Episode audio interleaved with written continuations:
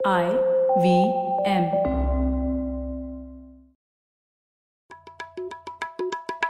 भाई हम हिंदुस्तानियों को बतियाना बड़ा पसंद है। बंगाली में अड्डा उड़िया में खोटी कन्नड़ा में हरटे और हिंदी में पुलियाबाजी। इस कला के लिए हमारी हर भाषा में एक शब्द है। तो प्रणय और मैं तो अक्सर मिलकर पुलियाबाजी करते ही रहते हैं। हमने सोचा कि आपको भी इसमें शामिल कर लिया जाए। तो आइए प्रणय और सौरभ के साथ करते हैं पुलियाबाजी। हेलो एवरीवन मैं हूँ प्रणय और इस बार सौरभ ने तो छुट्टी मार दी है तो मैं ही हूँ यहाँ पर होस्ट करने के लिए। और इस बार का एपिसोड काफ़ी स्पेशल है, हम लोग डिस्कस कर रहे थे। पिछले एपिसोड में ही हम लोगों ने भारत और चीन के टकराव के बारे में डिस्कशन किया और हम लोगों ने ये भी डिस्कस किया कि भारत के पास क्या विकल्प हैं चीन से जूझने के लिए, लड़ने के लिए। और उसके लिए हम लोगों ने ताइवान के बारे में भी बात की थी। और जब मैं ये डिस्कस कर रहा था तभी मैंने ट्विटर पर चेक किया कि अ, सना हाशमी जो कि वहाँ पर स्कॉलर हैं और ताइवान फेलो हैं वहाँ पर रह रही हैं और सीख रही हैं भारत ताइवान रिश्तों के बीच। तो उनकी ट्विटर थ्रेड को देखा और वो कोशिश कर रही थी ताइवान को समझाने के लिए भारत के लोगों को और भारत को समझाने के लिए ताइवान को। तो इसलिए मुझे लगा कि उन्हें इनवाइट किया जाए और उनसे ही सीखते हैं कि ताइवान और ताइवान को सम, बेहतर समझने की कोशिश करते हैं और भारत और ताइवान के बीच रिश्ते कैसे हो सकते हैं ये जानने की कोशिश करते हैं। तो इसीलिए मैंने सना को इनवाइट किया है पुलियाबाजी में। अ, Sana welcome to Puliyabaazi. Thank you so much. I'm so happy to be a part of this podcast because Taiwan के बारे में इंडियंस बिल्कुल भी नहीं जानते हैं। जब मैं आ रही थी ताइवान बहुत लोगों ने मुझे कॉल करके अ, बोला कि तुम्हें ताइवान नहीं जाना चाहिए क्योंकि ताइवान तो चाइना का पार्ट है एंड कोरोना वायरस इतना बड़ा है एंड ताइवान में फिर कुछ हो गया तो क्या होगा? मुझे बहुत शौक लगा ये जान के कि कैसे लोगों को नहीं पता कि ताइवान चाइना से अलग है ताइवान चाइना का पार्ट नहीं है। ये वो लोग हैं जो बहुत एजुकेटेड हैं जो फ्रेंड्स हैं और उन लोगों को भी ताइवान के बारे में नहीं पता। सो मुझे बहुत शौक लगा बट मुझे लगता है कि ये बहुत ही ज़रूरी है बहुत इंपॉर्टेंट है कि हम कुछ कोशिश करें एंड इंडियंस को पता लगे ताइवान क्या है ताइवान कैसा है। अ, क्योंकि ताइवान एक बहुत ही खूबसूरत जगह है और उससे ही कहीं ज़्यादा खूबसूरत और फ्रेंडली एंड पोलाइट यहाँ के लोग हैं। सो so, जो लो लेवल ऑफ़ अवेयरनेस है आई थिंक हम लोग को कोशिश करनी चाहिए कि हम चेंज करें एंड मुझे लगता है कि इस पॉडकास्ट के थ्रू हम एक स्टेप ले रहे हैं एंड लोग इसके बारे में जाने। तो मैं बहुत खुश हूँ कि मैं आज ये पॉडकास्ट कर रही हूँ एंड हम ताइवान और इंडिया के रिश्तों के बारे में भी बात करेंगे। सो मुझे लगता है ये बहुत ही इंपॉर्टेंट हाँ। स्टेप था। And specially after this covid response Taiwan के बारे में लोग इतना जानने लगे हैं हमारी मीडिया इतना रिपोर्ट कर रही है ताइवान के बारे में। सो so, जो लोग बिल्कुल भी कुछ नहीं जानते थे कि ये कहाँ है ताइवान अब उन लोगों को भी थोड़ा थोड़ा आइडिया है एटलीस्ट ताइवान के बारे में। एंड उनका जो रिस्पॉन्स रहा है वो इतना काबिल तारीफ़ है। सो आई थिंक वो इट टोटली डिजर्व करता है कि लोग इसके बारे में जाने so I hope after this podcast हमारी ये कोशिश कामयाब हो जाए। बिल्कुल। तो सना शुरुआत तो आपसे ही करते हैं कि आप ताइवान में पहुँची कैसे? आप आपका ताइवान में इंटरेस्ट कैसे जगा? सो uh, एक्चुअली so मैं मेरा पीएचडी चाइनीज़ स्टडीज़ में है सो so मैंने जवाहरलाल नेहरू यूनिवर्सिटी से एम फिल किया पहले चाइना फॉरेन पॉलिसी मेरा प्राइमरी एरिया है। तो मैं बहुत साल से चाइना की फॉरेन पॉलिसी पे काम कर रही हूँ तो जब मैंने चाइना के बारे में पढ़ा फिर मैंने ताइवान के बारे में पढ़ना शुरू किया तो मैंने रियलाइज़ किया कि इंडिया में बहुत कम लोग हैं जो ताइवान के फॉरेन पॉलिसी के बारे में काम कर रहे हैं उस, उसके ऊपर कुछ लिख रहे हैं बहुत बहुत ही कम लोग हैं। एंड मुझे ये भी रियलाइज़ हुआ कि बहुत ही इम्पोर्टेंट रिलेशनशिप है ताइवान का इंडिया के साथ। जो हम लोगों को बहुत ही ज़रूरत है इसके बारे में जानने के लिए लोगों तक कि इसकी क्या इम्पोर्टेंस है उसकी ये पहुँचाने के लिए बहुत ही इम्पोर्टेंट है। तो इसीलिए मुझे फिर ये रियलाइज़ हुआ कि मुझे ताइवान की फॉरेन पॉलिसी पर भी काम करना चाहिए। तो मैं ताइवान में एक अब जैसे प्रणय आपने बोला मैं विज़िट ताइवान फेलो हूँ। सो so, ये मिनिस्ट्री ऑफ़ फॉरेन अफेयर्स की फेलोशिप है। मैं यहाँ पर एक साल के लिए आई हूँ एंड मैं यहाँ पर एक इंस्टीट्यूट है institute of international relations National Chengchi University मैं से एफिलिएटेड हूँ। सो so, मेरा यहाँ पर जो प्रोजेक्ट है as a part of my fellowship वो है इंडिया और ताइवान के रिलेशनशिप का क्या स्टेटस है? बट मैं स्पेसिफिकली एक ताइवान की पॉलिसी है new south bound policy India जिसका एक बहुत ही इम्पोर्टेंट महत्वपूर्ण पार्ट है. सो so, मैं इंडिया कहाँ इस पॉलिसी में फिट होता है? मैं इस ये मेरा एक ये प्रोजेक्ट है ताइवान में। अच्छा तो जैसे भारत लुक ईस्ट और एक्ट ईस्ट के बारे में बात करता है वैसे ही ताइवान लुक uh, क्या south south bound policy in fact बहुत इस पे क्वेश्चंस हैं क्योंकि um, जो इंडिया की लुक ईस्ट पॉलिसी जो उसको हम एक्ट ईस्ट पॉलिसी बोलते हैं। सो ये uh, ये स्टार्ट हुआ था क्योंकि हम इंडिया चाहता था कि वो साउथ ईस्ट एशिया के साथ ज़्यादा कॉपरेशन हो उसका। यानी साउथ ईस्ट एशिया बहुत ही थ्राइविंग इकोनॉमी थी नाइनटीन नाइनटीज में। सो so, इनफैक्ट उसी टाइम में ताइवान ने गो साउथ पॉलिसी स्टार्ट किया था। वो भी साउथ ईस्ट एशिया के के से इकोनॉमिक कॉपरेशन बढ़ाने के लिए था। सो so, बहुत ही क्वेश्चन होते हैं कि एक्ट ईस्ट ब्लू की पॉलिसी और एक्ट ईस्ट पॉलिसी जो है वो क्या कॉम्प्लीमेंट करते हैं न्यू सर्बन पॉलिसी से। बट ये बहुत ही नई पॉलिसी है ताइवान की। ये सिर्फ़ 2016 में ही स्टार्ट हुई थी जब ये नई सरकार यहाँ पर आई थी democratic progressive party Tsai Wen so ये इनकी पॉलिसी है। इससे पहले से वो दस आसियान कंट्रीज़ ही वो साउथ पॉलिसी का पार्ट था बट अब अठारह countries new south bound policy का पार्ट है। इंडिया इसमें बहुत ही महत्वपूर्ण जगह उसने लिया है न्यू साउथ बॉन्ड पॉलिसी में। क्योंकि इस न्यू साउथ बॉन्ड पॉलिसी में अब छह साउथ एशियन कंट्रीज़ हैं। एंड उसमें इंडिया के साथ कॉपरेशन करना ये बहुत ही इम्पोर्टेंट फोकस एरिया है ताइवान के लिए। सो so, ये बहुत ही नई चीज़ है ताइवान इंडिया की तरफ़ देख रहा है इंडिया के साथ कॉपरेशन के लिए होप कर रहा है। तो मुझे लगता है कि इसलिए हमें भी बहुत ज़रूरत है कि ताइवान ने एक स्टेप ले लिया है। ताइवान बहुत स्टेप लेता आ रहा है इंडिया की तरफ़। हमारे लिए भी बहुत इंपॉर्टेंट है कि हम भी देखें कि प्रॉब्लम्स कहाँ हैं इस एरिया में। बिल्कुल तो भारत और ताइवान के बीच ही थोड़ी विस्तार से चर्चा करेंगे। अभी सेकेंड हाफ़ में इस कॉन्वर्सेशन के। तो पहले तो हम लोगों को ताइवान को ही बेहतर समझना है। तो थोड़ा रिवाइंड करते हैं और थोड़ा हिस्ट्री में चले जाते हैं और थोड़ा समझने की कोशिश करते हैं कि ये जो पीपल्स रिपब्लिक ऑफ़ चाइना है मतलब जिसे हम लोग आमतौर पर चाइना कहते हैं वो पीपल्स रिपब्लिक ऑफ़ चाइना है। और ताइवान के बीच में जो क्या फ़र्क रहे क्या संबंध है उनके सरकार समाज और बाज़ार तीनों के दृष्टिकोण से तो थोड़ा पीछे जाते हैं। ना ये ताइवान और चीन अलग अलग कैसे हो गए? हम तो उस पहले वो समझते हैं।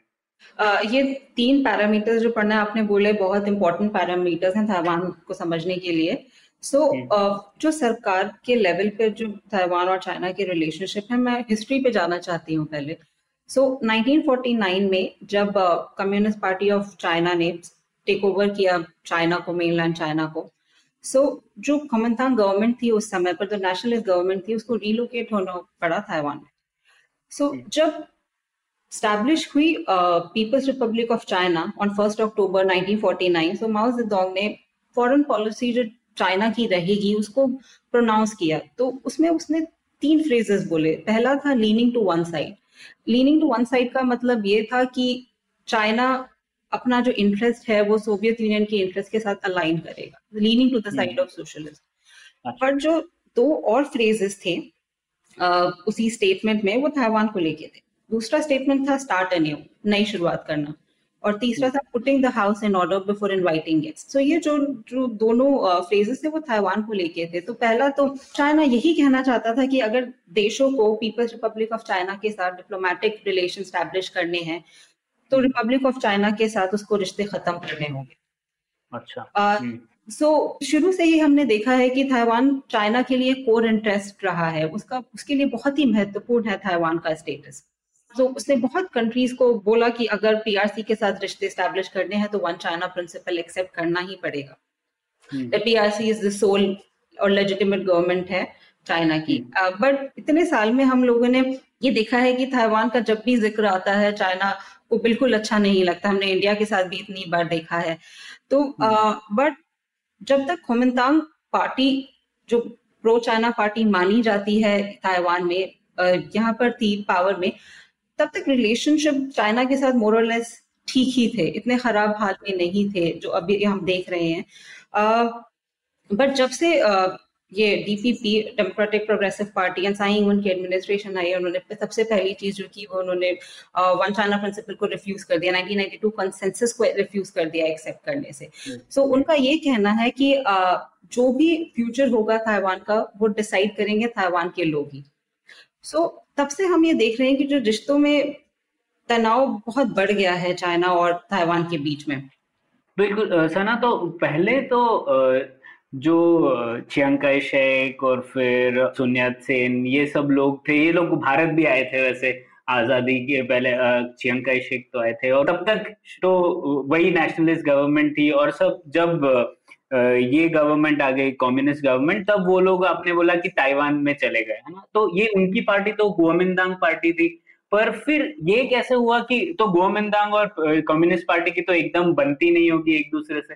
पर अगले कुछ दो तीन चार दशक में आपने कहा कि गुआमिंदांग और एक प्रो चाइना पार्टी बन गई ताइवान में। ये कैसे हुआ? uh, क्योंकि अगर आइडेंटिटी देखें तो ये जो लोग जो आइडियोलॉजी सब्सक्राइब करते हैं क्यूमन की वो उनकी आइडेंटिटी वो अपने आप को चाइनीज़ समझते हैं। तो हम आइडियोलॉजिकल पर्सपेक्टिव से समझना पड़ेगा। और अभी जो ह्यूमन को बहुत लोग यहाँ पे डिसलाइक करने लगे हैं इसलिए करते हैं क्योंकि यहाँ पे बहुत एक कोशिश जारी है ताइवान आइडेंटिटी को स्टैब्लिश करने की चाइनीज़ आइडेंटिटी से। उससे अच्छा। बिल्कुल अलग एक आइडेंटिटी वो स्टैब्लिश करना चाहते हैं बट जो ह्यूमन है वो ओवर द इयर्स वो उनकी जो चाइनीज़ आइडेंटिटी है आई थिंक वो बहुत ज़्यादा ओवर पावरिंग रही है। तो ये एक वन ऑफ़ द रीजन रहा है। एंड इनफैक्ट अपने बहुत ही ये जो अपने शंखा शेख की बात की वो नाइनटीन फोर्टीज में इंडिया में आए थे एंड इनफैक्ट नेहरू के साथ उनके बहुत अच्छे रिलेशनशिप भी थे। वो बहुत एडमायर करते थे एक दूसरे को।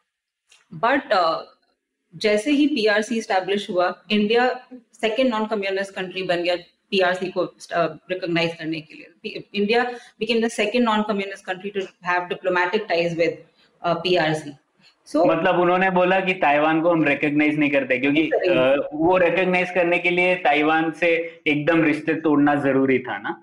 वो प्रिंसिपल यही था। चाइना ने जब माओ जेडोंग ने पीआरसी ने यही बोला था हमारे साथ डिप्लोमेटिक रिलेशन स्टैब्लिश करने हैं तो रिपब्लिक ऑफ़ चाइना को रिकॉग्नाइज नहीं कर सकते because there just one China there just one legitimate government तो ये तो अभी मुझे लगता है कि अगर हम प्रेजेंट की बात करें रिश्ते हैं सर ऑफिशियल लेवल पे वो थोड़े खराब हो गए हैं बिकॉज़ साइन वन ने रिफ्यूज कर, कर दिया है वन चाइना पॉलिसी को एक्सेप्ट करने के लिए।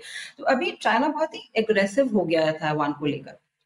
So specially after this covid response इतनी उसको सराहना मिली है हर कंट्री से तो उसकी वजह से वो और एग्रेसिव हो गया। अगर हम देखें कुछ सालों में चाइना ने बहुत कोशिश की है कि जो ताइवान का इंटरनेशनल स्पेस है उसको श्रिंक कर दिया जाए। एंड उसने बहुत डिप्लोमेटिक अलाइज है ताइवान के जो उसको खरीद लिया है जो उसको पोर्ट कर लिया है। बट अभी कोविड के रिस्पॉन्स की वजह से इसको जो ताइवान ग्लोबल मैप में uh, मुझे लगता है कि वो बीच में डिस्कशन ताइवान पे बहुत हो रहा है। तो so, इसकी वजह से और आई बिलीव कि चाइना बहुत और एग्रेसिव हो गया है। हम हर दूसरे दिन न्यूज़ में देखते हैं कि चाइना अपने जेट्स को ताइवान के एयर डिफेंस आइडेंटिफिकेशन जोन में भेज रहा है। सो so, ये एग्रेशन और भी बढ़ गया है आई बिलीव कि जो डीपीपी है इस पार्टी के साथ जो रिश्ते हैं चाइना के वो और खराब हो गए और टेंशन एस्केलेट हो गई है। तो एक डिस्कशन ये भी रहता है। तो जहाँ तक मुझे समझ में आता है कि गुओमिंतांग जो पार्टी है वो उनका मानना यह है कि वह प्रतिनिधि है पूरे चाइना की मतलब पहले था एटलीस्ट जब 1950 में स्प्लिट हुआ था। इसीलिए उन्होंने भी अपोज किया था। भारत अगर तिब्बत के लोगों को, के साथ रिश्ते रख रहा था या फिर अरुणाचल प्रदेश को एक जो फुल स्टेट बनाया था 1987 में, इन सबको ताइवान की पार्टी जो गुओमिंतांग थी, उन्होंने भी अपोज किया था क्योंकि वो भी मानते थे कि ये ठीक नहीं किया भारत ने, है ना? तो अलग जीसी जबकि डीपीपी का मानना है कि दो चाइना है। क्या ये अभी भी कहना सही है कि कुओमिंतांग को लगता है कि एक चाइना है, लेकिन हम सही प्रतिनिधि है पीआरसी कम्युनिस्ट पार्टी नहीं है, जबकि डीपीपी को लगता है कि दो अलग अलग चाइना है, एक ताइवान है, एक पीआरसी है। क्या ये डिफरेंस अभी भी बरकरार पहली बात यह है, जब 1992 में वन चाइना प्रिंसिपल के तहत 1992 कंसेंसस के तहत वन चाइना प्रिंसिपल जब डिस्कस हुआ था। सो so, एक डिफरेंट इंटरप्रिटेशन था चाइना का एंड फुमिनतांग का। सो so, आपने बिल्कुल सही बात बोली कि ऑफ़ कोर्स चाइना के पर्सपेक्टिव से यही है पीआरसी एक सोल लेजिटिमेट गवर्नमेंट है चाइना की and Taiwan is a part of that but ये क्यों कुमिनतांग का एक डिफरेंट इंटरप्रिटेशन था एंड इसी वजह से ये लोग एक कंसेंसस पे अराइव कर पाए। एंड ये हमें ये अभी तक मेंटेन होता रहा। जब तक साई इंगवन पावर में आई उनसे पहले तक ये 1992 कंसेंसस चल रहा था एंड ये एक गाइडिंग प्रिंसिपल था ताइवान चाइना के रिलेशनशिप का। सो so, कुमिनतांग यही मानता था कि republic of China sole legitimate government है पीआर मेनलैंड चाइना की and also republic of China की। सो so, अच्छा। ये इसी वजह से ये डिफरेंट uh, इंटरप्रिटेशन चलता रहा एंड रिलेशनशिप कभी टेंशन एस्केलेट हुई कभी स्टेटस uh, को मेंटेन रहा बट रिलेशनशिप चल रहा था। बट साइन विन के आते ही उन्होंने इनफैक्ट सो 1992 कंसेंसस का एक पार्ट ये भी था दैट ताइवान कभी इंडिपेंडेंट सीख नहीं करेगा। But hmm. जब साइन विन ने एक्सेप्ट करने से इसको मना कर दिया सो so, तभी रिलेशनशिप में दरार बढ़ने लगी क्योंकि फिर पीआरसी ने ये भी uh, एक इंटरप्रिटेशन इसका लगाया कि Taiwan will seek independence now so they are not looking to have you know कि एक हम चाइना पर अब कब्जा करेंगे। अगर आप मुझसे पूछें it's like an unwritten thing that you know Taiwan is a different country and China एक अलग कंट्री है। एंड अभी बहुत डिस्कशन भी इस पे चल रहा था कि रिपब्लिक ऑफ़ चाइना का नाम इसको चेंज करके ऑफिशियल लेवल पे नहीं डिस्कशन चल रहा था बट यहाँ पे पार्टी है न्यू पीपल्स पार्टी तो उन्होंने ये प्रपोजल ये दिया था कि ये बिकॉज़ इतना अभी कंफ्यूजन हुआ है एंड ये ताइवान आइडेंटिटी को इसको और स्ट्रॉन्ग बनाने के लिए ताइवान का रिपब्लिक ऑफ़ चाइना का नाम ताइवान या रिपब्लिक ऑफ़ चुंगवा कर देना चाहिए। अच्छा नहीं ये नाम अच्छा हुआ आपने नाम मेंशन किया क्योंकि मुझे भी और काफ़ी लोगों को भी कंफ्यूजन होता होगा क्योंकि जैसे ओलंपिक्स में देखते होंगे तो चाइनीज़ टाइपे ही लिखते हैं। Republic of China I think जो आपने बोला अभी नाम चेंज कर रहे हैं और एक ताइवान भी है। तो आमतौर पर वहाँ के लोग अब कैसे रेफर करते हैं? मोस्टली uh, ताइवान कहते हैं। रिपब्लिक ऑफ़ चाइना तो ऑफिशियल नेम है तो पासपोर्ट में बट अभी उन्होंने चेंज करके बहुत जगह पे ब्रैकेट में ताइवान कर दिया है।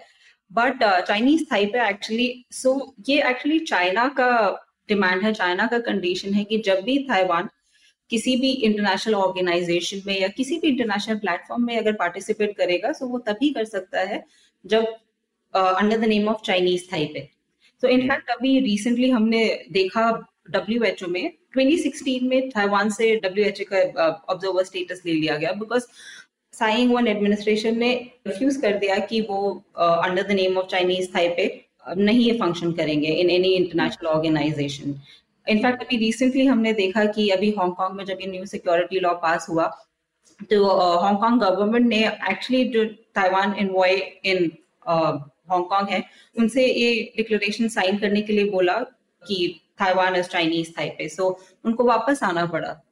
सो so, ये एक हम देख रहे हैं कि ये बहुत ही एम्फोसिस है चाइना का कि Taiwan is a province of China and अगर इसको फ़ंक्शन करना है किसी इंटरनेशनल प्लेटफॉर्म पे तो वो चाइनीज़ हाईवे के नाम से ही कर सकता है। एंड इनफैक्ट जब under K M T Taiwan को जब ये ऑब्जर्वर स्टेटस मिला डब्ल्यू एच ए में एंड ये रिवील नहीं हुआ था इन साइड ताइवान तो ताइवान जो पार्टिसिपेट कर रहा था in W H O as observer वो under the name of Chinese Taipei कर रहा था एंड जब एक डब्ल्यू एच ओ का मेमो था जब उसको वो किसी तरीके से लीक हो गया एंड बहुत ही आउटरेज था यहाँ की पॉपुलेशन में सो so, अभी हम यहाँ अच्छा। देखते हैं जो ये यंग पॉपुलेशन हम्म। है very different from the older generation so बहुत लोग तो इंडिपेंडेंस के लिए भी बोलते हैं वो तो बहुत ही एक्सट्रीम एक ग्रुप हो गया है बट यहाँ पे जो most most of the people हैं they are going for status को बट ये बहुत जो सेंटिमेंट्स हैं अगेंस्ट चाइना वो बहुत मुझे लगता है मैंने बहुत लोगों से बात की है बहुत बढ़ रहे हैं लोगों में स्पेशली यंगर जनरेशन में। और अभी रिसेंटली हमने देखा यहाँ पे एक जगह है खाउशुन वहाँ पे मेयर थे खुमिनतांग के मेयर थे पार्टी से बिलोंग हम्म। करते थे। In fact for the first time in the history of Taiwan एक वोट किया गया उनको रिकॉल करने के लिए। सो so, हम ये हम्म। नई डेवलपमेंट भी यहाँ पर देख रहे हैं ये जो पॉलिटिकल डेवलपमेंट है ताइवान बहुत ही पॉलिटिकली चार्ज एनवायरमेंट है यहाँ पर। अच्छा तो सना उस एक और सवाल था ये जो साइंग वन की एडमिनिस्ट्रेशन के बारे में आपने बताया। हम्म। तो डीपीपी के बारे में ही कुछ बताइए ना वो अभी कित, इतना पॉपुलर कैसे हुआ? और साइंग वन के खिलाफ कुछ करप्शन चार्जेस भी थे कुछ टाइम पहले लेकिन अब वो वापस गवर्नमेंट में है। तो ये सब कैसे हुआ? डीपीपी एक्चुअली बहुत प्रोग्रेसिव पार्टी है तो इन्होंने बहुत ही स्टेप्स लिए कंट्री में। एंड मैं बोलूँगी अगर इस कंट्री में मैं यहाँ पर रह रही हूँ छह महीने से डीपीपी हम्म। एक्चुअली वो सोचती है अपने सिटीजन के बारे में। हम्म। उन्होंने बहुत ही कन्वीनियंट लाइफ कर दी है एंड बहुत ही उन्होंने स्टेप्स लिए हैं। एक स्टेप ये भी था कि उन्होंने same sex marriage so Taiwan first Asian country बना जिसने लीगलाइज किया सेम सेक्स मैरिज सो आते ही उन्होंने बहुत ऐसे स्टेप लिए हैं अभी आप देखिए भी आई थिंक बहुत ही अच्छा रिस्पॉन्स उन्होंने कोविड नाइन्टीन के लिए दिया है। सो so, इस पार्टी की पॉपुलैरिटी इसलिए भी और बढ़ी क्योंकि क्योमिन था जैसे मैंने अभी आपको बताया कि जो नई जनरेशन थी वो मैं बहुत लोगों से बात किया तो उन्होंने एक बात बोली कि जो तांग है वो चाइना के इंटरेस्ट के बारे में सोचता है। सो आई थिंक ये जो चीज़ थी वो उनके दिमाग में जो नई यंगर जनरेशन है उनके दिमाग में ये बात बैठ गई है। और वो एटलीस्ट वो ख्विमन तांग को नहीं वोट करना चाहते बिकॉज़ अब वो एक अपनी थाईवानीज आइडेंटिटी स्टैब्लिश करने की कोशिश कर रहे हैं आई थिंक डीपीपी का ये बहुत ही इम्पोर्टेंट कंट्रीब्यूशन uh, रहा है। सो ऑल्सो बहुत डिफ़िकल्ट भी है साइंग विन के लिए ये सब करना और आपने देखा होगा कि उनकी डिग्री uh, को लेके भी बहुत कंट्रोवर्सी हुई थी। hmm, hmm. और uh, बहुत फेक न्यूज़ उनके बारे में होती है। बट आई थिंक वो काम बहुत अच्छा कर रही हैं अपनी कंट्री uh, के लिए। And I think this is what matters in the end सना एक और सवाल था मेरा ये सरकार वाले सेक्शन में कि पीआरसी के लिए ताइवान के साथ जो एकीकरण की बात वो हमेशा करते हैं वो इतना ज़रूरी क्यों है? क्यों अगर ताइवान अलग देश रह जाएगा तो क्या खराब हो जाएगा पीआरसी का? Because they consider Taiwan as an inevitable part of China so I think it's also domestic repercussion उसके क्या होंगे? एंड ऑल्सो आपने देखा है चाइना का जो बिहेवियर है वो टेरिटोरियल सोरेनिटी को लेके क्या है? आपने हम्म। इंडिया के साथ देखा है। So in fact twenty twenty one was the year की जब reunification peaceful reunification with Chinese motherland Taiwan का होता। बट आई डोंट थिंक वो अभी होने वाला है। बट इट्स थाइवान बहुत ही इम्पोर्टेंस रखता है because you know cutting of Chinese melon वो जब जब China was semi colonise hmm. the 1800 and early 1900s so uh, Taiwan was colonized by Japan. So ये सब टेरिटरी है जो चाइना अपना मानता है। ये ताइवान हो गया एंड ऑल्सो वो सारा जब पीआरसी वो स्टैब्लिश उन्होंने ये डिक्लेयर किया कि वो जो सारा बाउंड्री है उसको रीनेगोशिएट करना है। So and then they have to get it back so ये जो उनकी पॉलिसी है एंड ये जो पर्पज है उनका ये it's not going to change and Taiwan उनके लिए it's a part of the culture वो सब it's all Chinese when it comes to Taiwan so I think you know China कभी भी टेरिटोरियल इट बहुत ही ज़्यादा डिफ़िकल्ट हो जाएगा अगर वो कल को ऐसे बोल दें कि नहीं ताइवान अलग कंट्री है एंड चाइना अलग कंट्री है। बट ऑल्सो यहाँ का कॉन्स्टिट्यूशन भी उनको पूरा चेंज करना पड़ेगा रिपब्लिक ऑफ़ चाइना का कॉन्स्टिट्यूशन सो ये बहुत ही कॉन्ट्रोवर्शियल एंड बहुत ही सेंसिटिव टॉपिक है जो एटलीस्ट ताइवान गवर्नमेंट तो टच अभी नहीं करना चाहती है सो दैट इज़ वाई वो बोलते हैं कि स्टेटस को को हम फॉलो करेंगे। बट मुझे लगता नहीं कि चाइना भी इस चीज़ से पीछे हटेगा। जब वो सॉवरन कंट्रीज़ के साथ वो नहीं इस चीज़ से पीछे हट रहा है तो ताइवान तो उसके लिए बहुत ही इट्स लाइक चाइनीज़ आइडेंटिटी का पार्ट है। तो हम्म। से तो वो नहीं हटने वाला है। बिल्कुल तो ठीक है अब आ जाते हैं सामाजिक तौर पर इन दोनों के बीच में क्या संबंध रहा है? और एक मुझे ये भी सवाल पूछना था कि क्या एक ताइवानीज नेशनल आसानी से पीआरसी जा सकता है पीआरसी नेशनल ताइवान में आ सकता है। ये सब कैसे मैनेज करते हैं वो लोग? उसके बारे में कुछ बताइए कैसे रिश्ते हैं यहाँ पे? सो इनफैक्ट मुझे लगता है कि uh, जो पीपल टू पीपल टाइज है उसका जो स्केल है वो बहुत ही बड़ा है। hmm. मैं आपको थोड़े से फैक्ट्स दूँगी यहाँ पर। So so, hmm. जो ताइवानीज डायस्पोरा है चाइना में उसका नंबर है from somewhere between one million to three million which is quite lot and चार लाख ताइवानीज चाइना में काम करते हैं। ये नंबर बहुत ही बड़ा है एंड इनफैक्ट बहुत ही टूरिस्ट इन्फ्लक्स भी है चाइना से ताइवान में। दो million tourist Chinese tourist Taiwan में हर साल आते हैं। So hmm. so, uh, ये इनफैक्ट ये एक बहुत ही बड़ा रीजन है कि गवर्नमेंट एस्केलेट नहीं करना चाहती है टेंशन बिकॉज़ इतने पीपल टू पीपल लिंकेजेस हैं बहुत ताइवानीज हैं जिनके रिलेटिव्स चाइना में हैं बहुत uh, ये शादियाँ भी होती हैं ताइवानीज एंड चाइनीज़ के बीच में। एंड बहुत ताइवानीज hmm. हैं बहुत चाइनीज़ हैं जो बहुत इनफैक्ट ताइवानीज हैं जिनका बिज़नेस चाइना में है। सो so, uh, अगर वो लोग कुछ पॉलिटिकल बात नहीं कर रहे हैं so I think it's not a problem they can easily go and अभी इतना सब कुछ चल रहा है। बट अभी रिसेंटली स्पेशली साइंग उनके एडमिनिस्ट्रेशन uh, में बहुत एडवाइजरीज हैं। अभी हमने देखा कि हांगकांग में बोला है कि अगर अननेसेसरी ट्रैवल है तो लोगों को नहीं जाना चाहिए हांगकांग सो so, ये प्रॉब्लम चलती रहती है जब भी कुछ प्रॉब्लम होती है बट आई थिंक अगर पॉलिटिकल मुद्दे पे लोग बात नहीं कर रहे हैं सिर्फ़ अपना काम कर रहे हैं वहाँ जाके तो मुझे लगता नहीं है कि इतनी कोई दिक्कत आती है। बट ऑफकोर्स रडार में तो रहेंगे ही हमेशा। बट बहुत पीपल टू पीपल लिंकेजेस बहुत ही बड़े लेवल पर हैं तो इसीलिए बहुत ही डिफ़िकल्ट है ये सोचना कि अगर कल को क्रॉस रेट टाइज में और एस्केलेशन होगा कॉन्फ्लिक्ट होगी तो इन लोगों का क्या होगा? So, तो तो जैसे मतलब नंबर्स को कंटेक्चुअलाइज कर देता हूँ कि 23 मिलियन तो पॉपुलेशन है ताइवान की। तो हम्म। उसमें से आप बोल रहे हैं करीबन दो तीन मिलियन चाइना में डायस्पोरा है ताइवान का। हम्म। मतलब दस प्रतिशत हो गया। हम्म, दस प्रतिशत एग्जैक्टली वाह अच्छा इतना बड़ा नंबर so, पर जब ताइवान से तो कोई चाइना जाता है तो उन्हें कोई अलग डॉक्यूमेंट रहता है। उनके पास ताइवान का पासपोर्ट होगा ना कि नहीं? दे हैव पासपोर्ट बट इसका मुझे एक्चुअली इतना आइडिया नहीं है because I know about Tibetans because Tibetans when they go उनका एक सेपरेट डॉक्यूमेंट इशू होता है which is not recognised in India so I think I ask someone about this but ये मेरे दिमाग से अभी निकल गया है अच्छा ठीक है तो और सामाजिक तौर पर मैं ये भी जानना चाहता था कि रिलीजन का क्या रोल है इन दोनों जगहों पे क्योंकि मैंने सुना है बुद्धिज्म ओपनली फॉलो होता है ताइवान में जबकि पीआरसी में तो काफ़ी रेस्ट्रिक्शंस हैं वगैरह वगैरह। तो आपने भी आपके एक्सपीरियंस में आप तो ताइवान और चाइना दोनों में थोड़े टाइम के लिए रह चुकी है। तो क्या आपने एक्सपीरियंस किया? सो दिस इज़ थिंग यहाँ पे कोई भी रिलीजन नहीं है। एंड यहाँ पे सिर्फ़ वन या टू परसेंट इतना ही मुझे लगता है प्रतिशत क्रिश्चियंस लोग हैं।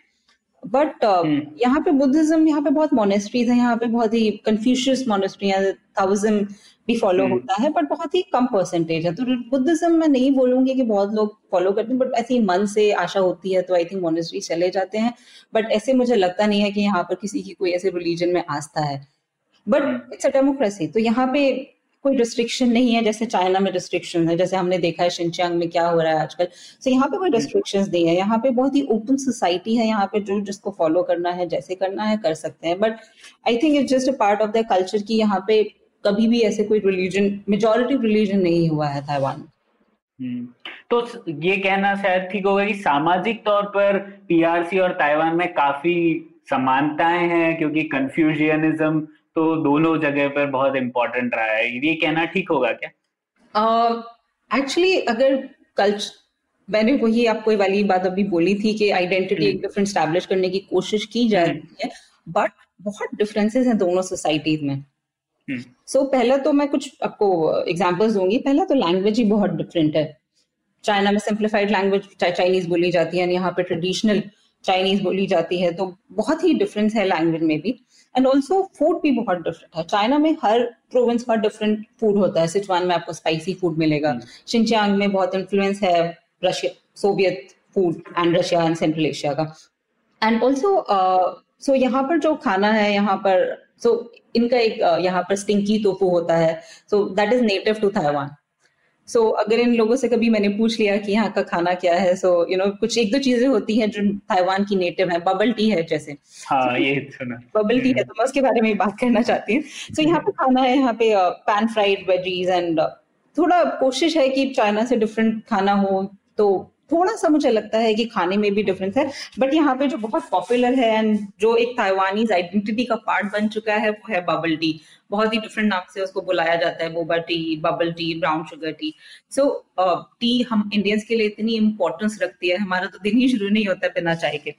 बट हम्म। यहाँ की चाय और मैं कंपेयर करूँ जो हमें मिलती है वो बिल्कुल टोटली डिफरेंट है. जब मैंने शुरू में बबल टी पीनी शुरू की मुझे बिल्कुल भी पसंद नहीं आई थी। एंड ऑल्सो बिकॉज़ वो ठंडी है एंड उसमें वो टेपियोका बॉल्स हम्म। होती है ये कॉन्सेप्ट ही मेरे दिमाग में नहीं हम्म। पाया। But of course it grows a new and फिर अच्छी लगने लगती है। एंड मैं अगर किसी इंडियन को बताऊँगी कि यू नो ये ठंडी चाय होती है एंड इसमें ये है तो इट्स लाइक उसमें साबूदाना डलता है। साबूदाना है वो ब्लास्फेमी है। You can't tell an Indian कि हाँ बिना अदरक एंड ठंडी चाय भी होती है। So so, hmm. ये बहुत ही इंपॉर्टेंट पार्ट है ताइवानीज आइडेंटिटी का बिकॉज़ इंडिया में ऑफकोर्स नहीं मिलेगी and I don't know India में मार्केट भी हो पाएगी वो बबल टी की या नहीं but uh, hmm.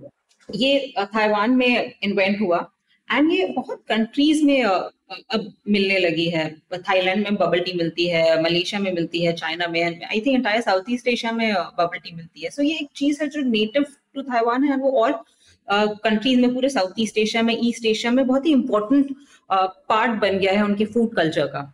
So I believe कि फ़ूड भी थोड़ा बहुत डिफरेंट है and in terms of people मुझे लगता है कि लोग भी थोड़े डिफरेंट uh, हैं। यहाँ पे बहुत ही फ्रेंडली लोग हैं। चाइना में मुझे लगता है maybe because of the language barrier but यहाँ पर ऑफकोर्स लोगों को English at least you know इतनी डिफिकल्टी नहीं है स्पेशली थाइपे में हुए हैं। तो पर पेचिंग में मैं थी तो मुझे लगता था कि मुझे बहुत डिफिकल्टी होती थी लैंग्वेज की वजह से। बट यहाँ पे कम्युनिकेट hmm. करना बहुत ही कन्वीनियंट लाइफ है यहाँ पर. तो uh, लोग बहुत फ्रेंडली हैं। वो they go out of their way to help you out so बहुत ही पोलाइट एंड जो मैंने शुरुआत में बोला था जब हम पॉडकास्ट शुरू कर रहे थे कि बहुत ही पोलाइट एंड फ्रेंडली लोग हैं। सो so, ये भी मुझे लगता है कि थोड़ा सा डिफरेंस है चाइना एंड ताइवान में। एंड ऑल्सो चाइना बहुत सेफ़ है। But hmm. जो सेफ्टी मैंने यहाँ पर एक्सपीरियंस की है मुझे किसी और कंट्री में मैं कुछ कंट्रीज़ नहीं हूँ बट मुझे किसी और कंट्री में नहीं मिली। यहाँ पे कितने बजे भी हम बाहर निकल सकते हैं। And hmm. वो आई थिंक ये ये भी क्योंकि ताइवान अभी मैंने एक आर्टिकल पढ़ा था second safest country in the world according to some survey को मिला है. So I think this is also important कि जब हम ताइवान के बारे में बात करें. एंड ऑल्सो मैं एक डिफरेंस और hmm. बताना चाहती हूँ. जब हम चाइना में देखते हैं चीज़ें तो एक अटेम्प्ट है चाइना में कि वो चाइनीज़ आइडेंटिटी को स्टैब्लिश करने के लिए. कोई भी आप बिल्डिंग देख लीजिए कोई भी आप नॉर्मल सा रैंडम पार्क देख लीजिए. बट uh, यहाँ वो आपको दिखेगा कि चाइनीज़ कल्चर आपको हर एक चीज़ में दिखेगा। वो वहाँ पे कोशिश है कि वो चाइनीज़ कल्चर हर चीज़ में दिखा सके। यू नो चाइना एक सिविलाइजेशन कंट्री है and then China is all about culture but यहाँ पे मुझे लगता है कि ये अटेम्प्ट नहीं है। यहाँ पे Taiwan is a mixture of traditional and modern thing so आप एक सड़क पे चलेंगे, आपको एक बड़ी बिल्डिंग दिखेगी या फिर आप एक गली में चले जाएँगे तो लगेगा कि बिल्कुल टाइल यहाँ बहुत ही टाइल टाइल बिल्डिंग्स हैं बहुत ही ओल्ड बिल्डिंग्स हैं। तो हम्म। ये ट्रेडिशनल एंड मॉडर्न जो ये चीज़ें एग्जिस्ट कर रही हैं साथ साथ तो but it's just it's very Taiwanese in nature so अगर आपको यहाँ पे कुछ चाइनीज़ कल्चर का देखना है तो वो बहुत ही of course tea is there so बहुत जगह है टी मिलने के लिए। एंड बहुत थोड़ी थोड़ी चीज़ें हैं बट जिस लेवल पे आपको चाइना पे दिखेगा वो ताइवान में नहीं दिखेगा। सो so, hmm. जैसे मैं उसी पॉइंट को फिर एम्फोसाइज करूँगी कि यहाँ पे बहुत एक अटेम्प्ट है कि ताइवानीज आइडेंटिटी को डिफरेंट रखा जाए एस्टेब्लिश किया जाए चाइनीज़ आइडेंटिटी से hmm, वो बड़ी दिलचस्प बात कही आपने कि कैसे एक पॉलिटिकल एजेंडा भी है क्योंकि अब दोनों देशों के बीच में रिश्ते भी अच्छे नहीं है तो एक आइडेंटिटी बनाने की कोशिश है यहाँ पर। उसमें भाषा के बारे में मैं ये भी जानना चाहता था कि सिंप्लीफाइड चाइनीज़ जो लेकर आए कम्युनिस्ट पार्टी पर एक दूसरे को समझ तो आराम से पाते होंगे क्योंकि भाषा तो हम्म। सिर्फ़ लिखने के लिए अलग है बट बोलचाल में तो सेम होगी दोनों मैंड्रिन और ताइवान में जो बोली जाती एक्चुअली समझ तो पाते ही है इतना डिफ़िकल्ट नहीं है बट डायलेक्ट में डिफरेंस है। इनफैक्ट आप पेचिंग का डायलेक्ट शंघाई के डायलेक्ट से डिफरेंट होता है। So dialects hmm. की बात है बट अदरवाइज़ इतना कुछ कैरेक्टर्स तो ऑफकोर्स बहुत कॉम्प्लिकेटेड है ट्रेडिशनल चाइनीज़ में। सो अटेम्प्ट यही था जब उन्होंने सिंप्लीफाई किया कि वो इजी रहे दुनिया को लोगों को चाइनीज़ समझने के लिए। तो उन्होंने कुछ स्ट्रोक्स थे वो सिंप्लीफाइड चाइनीज़ से हटा दिए थे हाँ और मुझे तो ये भी लगता है कि उन्हें तो डायलेक्ट कहना भी शायद ठीक नहीं होगा क्योंकि कितने कैंटनीज कितनी अलग है शायद समझ भी नहीं पाते मैंड्रिन से पर ये एजेंडा था कम्युनिस्ट पार्टी का कि सबको मैंड्रिन थोप दिया जाए सब और शायद वो लोगों ने किया भी है। तो इनफैक्ट यही एक चीज़ है जब भी इंडियंस या बहुत लोग मैंने इंडिया में ही देखा है जब वो सोचते हैं कि हमें चाइनीज़ लर्न करनी है वो हमेशा चाइना के बारे में सोचते हैं। ताइवान की हम्म। बहुत ही कम लोग देखते हैं। ऑफकोर्स बहुत स्कॉलरशिप है ताइवान में भी बट ये उनके दिमाग में भी नहीं आता कि ताइवान एक ऑल्टरनेटिव भी है चाइनीज़ लर्न करने के लिए। हाँ, हाँ बिल्कुल। ठीक है सना अब आ जाते हैं तीसरे हिस्से पर बाज़ार के बारे में। तो हम्म। हम लोगों ने सरकार समाज के बारे में डिस्कस किया। अब इकोनॉमी के बारे में बताइए और मैंने मैं सेमीकंडक्टर इंडस्ट्री में काम किया था मैंने तो मुझे पता ही है कि ताइवान में टीएसएमसी और कितनी बड़ी कंपनी है और पचास प्रतिशत चिप्स जो भी मैन्युफैक्चर होती है वो ताइवान में ही होती है टीएसएमसी एक कंपनी द्वारा। तो कैसे रिश्ते रहे हैं पीआरसी और ताइवान के इकोनॉमिक तौर पर? इनफैक्ट बहुत ही ज़्यादा इंटरडिपेंडेंस है in terms of commerce economic and जो इसका टू वे ट्रेड है ताइवान एंड चाइना का वो 150 बिलियन है। And US hmm. से अगर कंपेयर करेंगे तो यूएस एंड ताइवान का है around 70 billion something like that and India के साथ तो बहुत ही कम है ताइवान का। इट्स लाइक सेवन बिलियन और something less than that so अब स्केल देख लीजिए कि कितना ज़्यादा डिफरेंस है फिगर्स में। And Taiwan hmm. बहुत ही one of the biggest investors है चाइना में। एंड uh, इसका फिगर है आई थिंक 180 बिलियन और समथिंग सो इन फैक्ट मैंने एंड बहुत ही एग्रीमेंट्स हैं जो इन प्लेस हैं तो बहुत इन द 1990 जब मैंने भी आपको दो साल पॉलिसी के बारे में बताया। तो वो पॉलिसी जो स्टैब्लिश जो लॉन्च की थी उसमें भी देखी कि ताइवान बहुत ही ज़्यादा इकोनॉमिकली डिपेंडेंट हो रहा था चाइना पर। सो टू शिफ्ट इन्वेस्टमेंट उसने दो साल पॉलिसी शुरू किया and then Taiwan started looking toward south east Asia so economically बहुत ही ज़्यादा रोबस्ट रिलेशनशिप है between China and Taiwan but also the thing is Taiwan बहुत ट्राई भी कर रहा है कि जो उसके प्रोडक्ट्स हैं वो एक्सपोर्ट uh, हो और मार्केट में बिकॉज़ ताइवान के प्रोडक्ट बहुत हाई क्वालिटी प्रोडक्ट्स हैं। एंड बहुत इम्फोसिस है कि हर प्रोडक्ट में मेड इन ताइवान यहाँ पे बहुत लोग प्राउड फील करते हैं जब किसी प्रोडक्ट पे लिखा होगा मेड इन ताइवान मैं मार्केट जाती हूँ तो कुछ मैं देखती हूँ उसमें अगर मेड इन ताइवान होगा तो जो शॉपकीपर्स हैं वो इम्फोसाइज करेंगे इस बात पे कि ये मेड इन ताइवान है ये चाइना का प्रोडक्ट नहीं है। सो आई थिंक जो क्वालिटी ऑफ़ प्रोडक्ट्स है यहाँ पे वो बहुत वो सुपीरियर है जो हम चाइनीज़ प्रोडक्ट हमको मिलता है। सो so ये बहुत कोशिश भी है। सो so एक न्यू साउथ पॉलिसी का ये भी एक पार्ट रहेगा कि जो ताइवानी प्रोडक्ट है वो साउथ एशियन मार्केट में and Australia and south east Asia में तो फिर भी बहुत बेटर हाल है इंडिया से in terms of cooperation so ये बहुत ही एक one of the major motives है न्यू साउथ बॉन्ड पॉलिसी का। हम्म, तो इससे जुड़ा हुआ सवाल था मेरे पास कि अब पीआरसी का ऑफिशियल स्टांस तो ये है ना कि ताइवान चाइना का ही एकदम हिस्सा है अलग है ही नहीं। हम्म। तो चाइना का जब जीडीपी मेजर होता है उसमें वो लोग ताइवान का भी जीडीपी इंक्लूड कर लेते हैं क्या? या फिर जो हम लोग कहते हैं एक्सपोर्ट इंपोर्ट ताइवान और चाइना के बीच अगर वो एक ही देश का हिस्सा है तो वो लोग तो गिनते भी नहीं होंगे एक्सपोर्ट इंपोर्ट के तौर पर। नो आई थिंक उनके इंटरेस्ट में नहीं है बिकॉज़ अगर आप देखें तो हांगकांग की इकोनॉमी का अलग होगा मकाओ का अलग होगा बिकॉज़ उनका रेवेन्यू ही डिफरेंट जनरेट होता है। सो ऑफ़ कोर्स वो चाइनीज़ थाई पे है। सो so, वो मेनलैंड का अलग है। सो so, उनका इंटरेस्ट में भी नहीं है बिकॉज़ वो business ties B to B ties बहुत ही एक्सटेंसिव है चाइना और ताइवान को लेकर। सो ऑल्सो वो अपना वो जो प्रिंसिपल है जो वो हांगकांग एंड माकाओ के लिए यूज़ करते हैं one country two system so under that system I think all these जो फिगर्स हैं वो मेजर होती हैं। अच्छा अच्छा। ठीक है तो उन्होंने कुछ एक कॉम्प्रोमाइज सा सॉल्यूशन इट्स लाइक व्हाटएवर जो भी उनको उनकी इंटरेस्ट को सूट करता है। बिल्कुल ठीक है। तो आ, अगला सवाल सना इस आपने अमेरिका की बात कही और अमेरिका और ताइवान के बीच इकोनॉमिक रिश्तों की। तो यूएस का बहुत बड़ा रोल रहा है ताइवान जो अभी तक हुआ है उस मकाम पर पहुँचने के लिए यूएस का भी काफ़ी योगदान रहा है। तो यूएस और ताइवान के रिश्ते के बारे में कुछ बताइए ना कैसे रहा है वो क्या डेवलप हुआ है और आज किस स्थिति में रहे?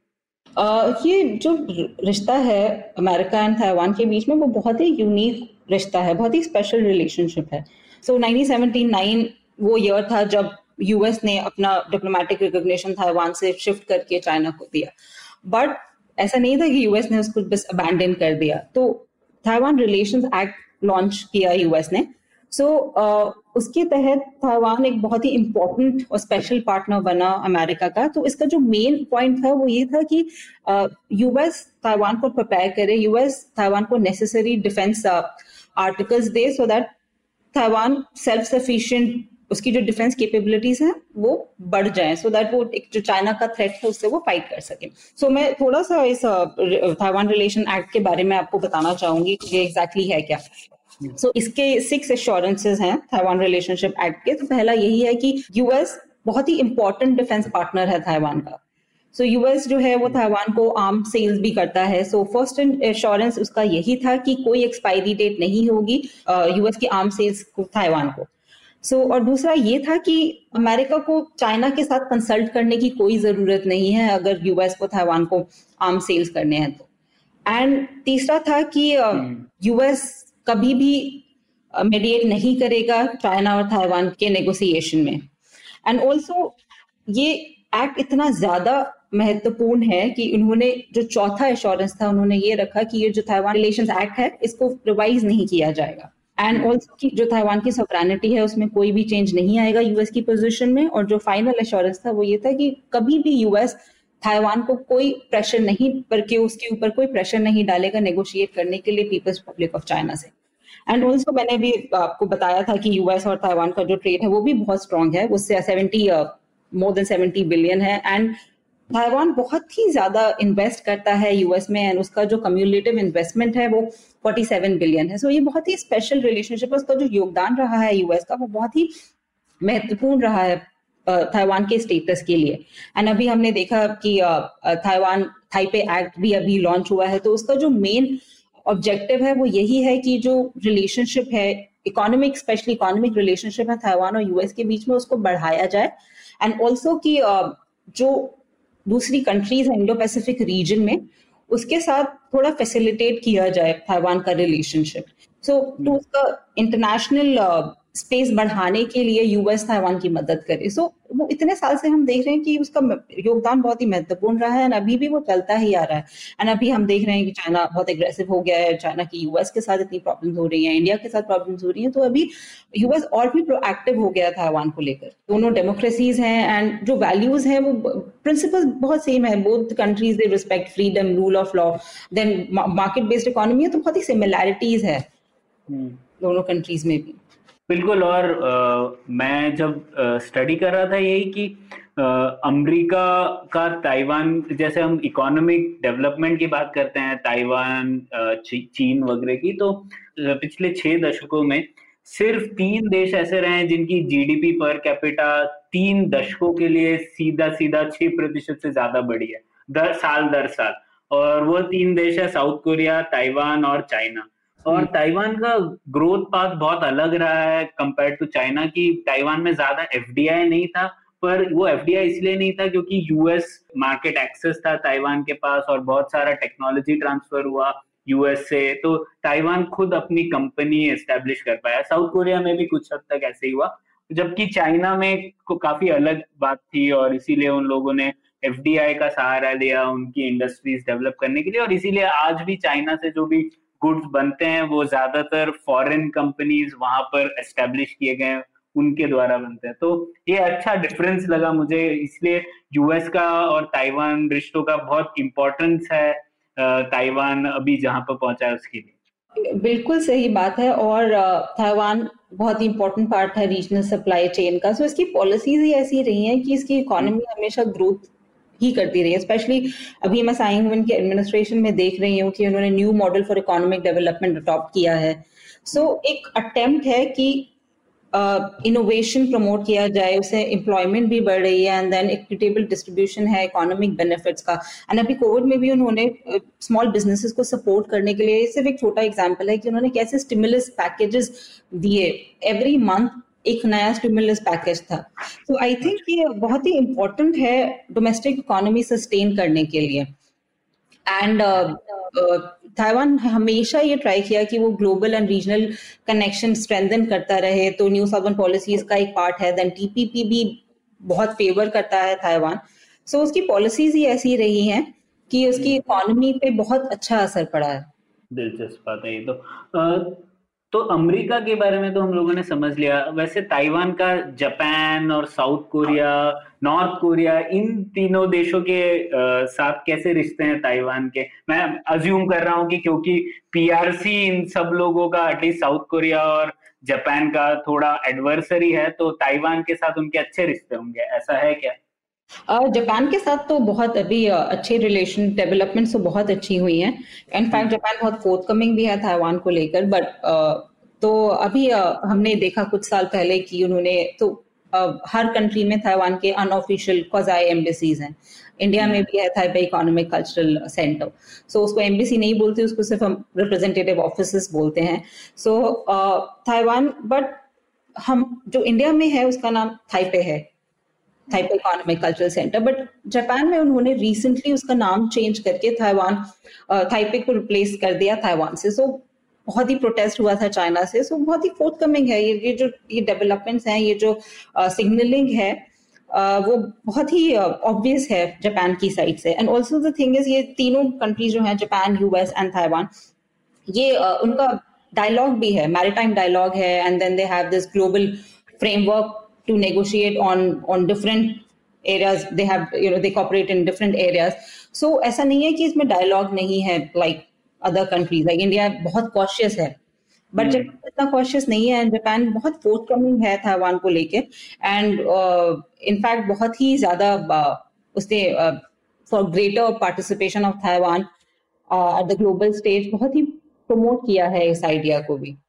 सो इकोनॉमी ट्रेड तो इतना अच्छा हाल में नहीं है if you ask me about economic relations but I think it's much better अगर हम इंडिया के साथ कंपेयर करें तो एटलीस्ट जापान का।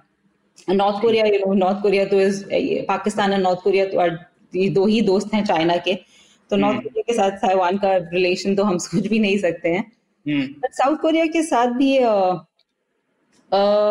चाइना को ही रिकॉग्नाइज करता है एंड जो डिप्लोमेटिक रिलेशनशिप है वो भी इतना कुछ खास नहीं है। एंड मैंने ऐसे कोरिया के साथ ताइवान का इतना मैंने अभी स्टडी भी नहीं किया है। एंड मुझे ऐसा अपनी रीडिंग में अपनी रिसर्च करते हुए मुझे इतना कोई ऐसा खास डेवलपमेंट भी नहीं दिखा जो मुझे बहुत स्ट्राइकिंग लगा interesting but Taiwan is a part of APEC Asia Pacific economic corporation so उसमें under the name of Chinese Taipei of course so so, उसी में जो भी कॉपरेशन होता है और दूसरी कंट्रीज़ के साथ या जो भी इंटरेक्शन है वो एपेक बहुत ही इंपॉर्टेंट पार्ट प्ले करता है ताइवान के लिए।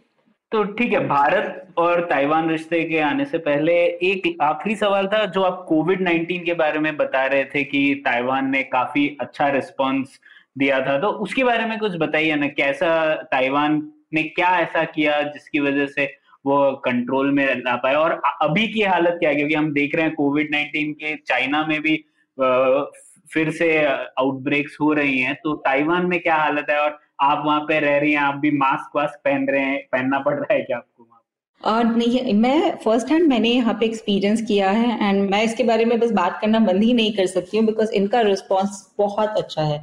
यहाँ पर लाइफ इज़ नॉर्मल बिल्कुल। यहाँ पर हम्म। बाहर जा सकते हैं लोगों से मिल सकते हैं। कोई डर नहीं है लोगों से मिलने में। बट ये ऐसा इसलिए हुआ एंड बट मैं स्टैटिस्टिक्स भी देना चाहूँगी। अभी फोर सिक्सटी वन कुछ केसेस हैं यहाँ पे एंड सिर्फ़ सेवन डेथ्स हैं। सो so, ये नंबर बहुत ही कम है अगर आप देखें कि इनका ताइवान के चाइना के साथ डिस्टेंस बहुत ही कम है। सो so, ये मुझे लगता है कि ये बहुत ही बड़ा अचीवमेंट है। हम्म। इतने कम केसेस हुए क्योंकि यहाँ पर पहले सास आउटब्रेक हो चुका है। एंड उसका नंबर हम्म। जो था नंबर ऑफ़ पॉजिटिव केसेस वो is much more than this तो ये बहुत ही इंपॉर्टेंट है मैं देख रही हूँ यहाँ पर। एंड मैं जब यहाँ आई थी तभी यहाँ पर आउटब्रेक होना शुरू हुआ था इस रीजन हम्म। में।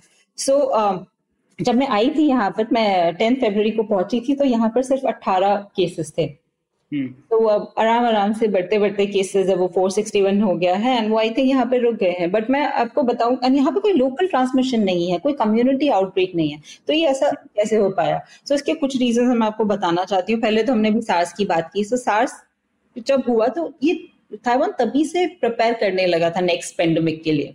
हम्म। इतनी काबिल तारीफ़ बात है। कोई कंट्रीज़ आप देख रहे हैं यूएस की क्या हालत है इंडिया की क्या हालत है। कोई वेस्टर्न कंट्री कोई रेडी ही नहीं था इस पेंडेमिक से डील करने के लिए। बट ताइवान की स्ट्रैटेजी थी एंड वो प्रिपेयर कर रहे थे तभी से नेक्स्ट पेंडेमिक के लिए। सो आई थिंक उनकी जो it was already in place so उन्होंने अपने सास के एक्सपीरियंस से सीखा एंड वही एक्सपीरियंस वो बढ़ाते रहे एंड वो बहुत काम आया अभी। एंड सेकेंड तो ताइवान पहली कंट्री थी जिसको पता चला कि ऐसा कोई नया वायरस आ रहा है।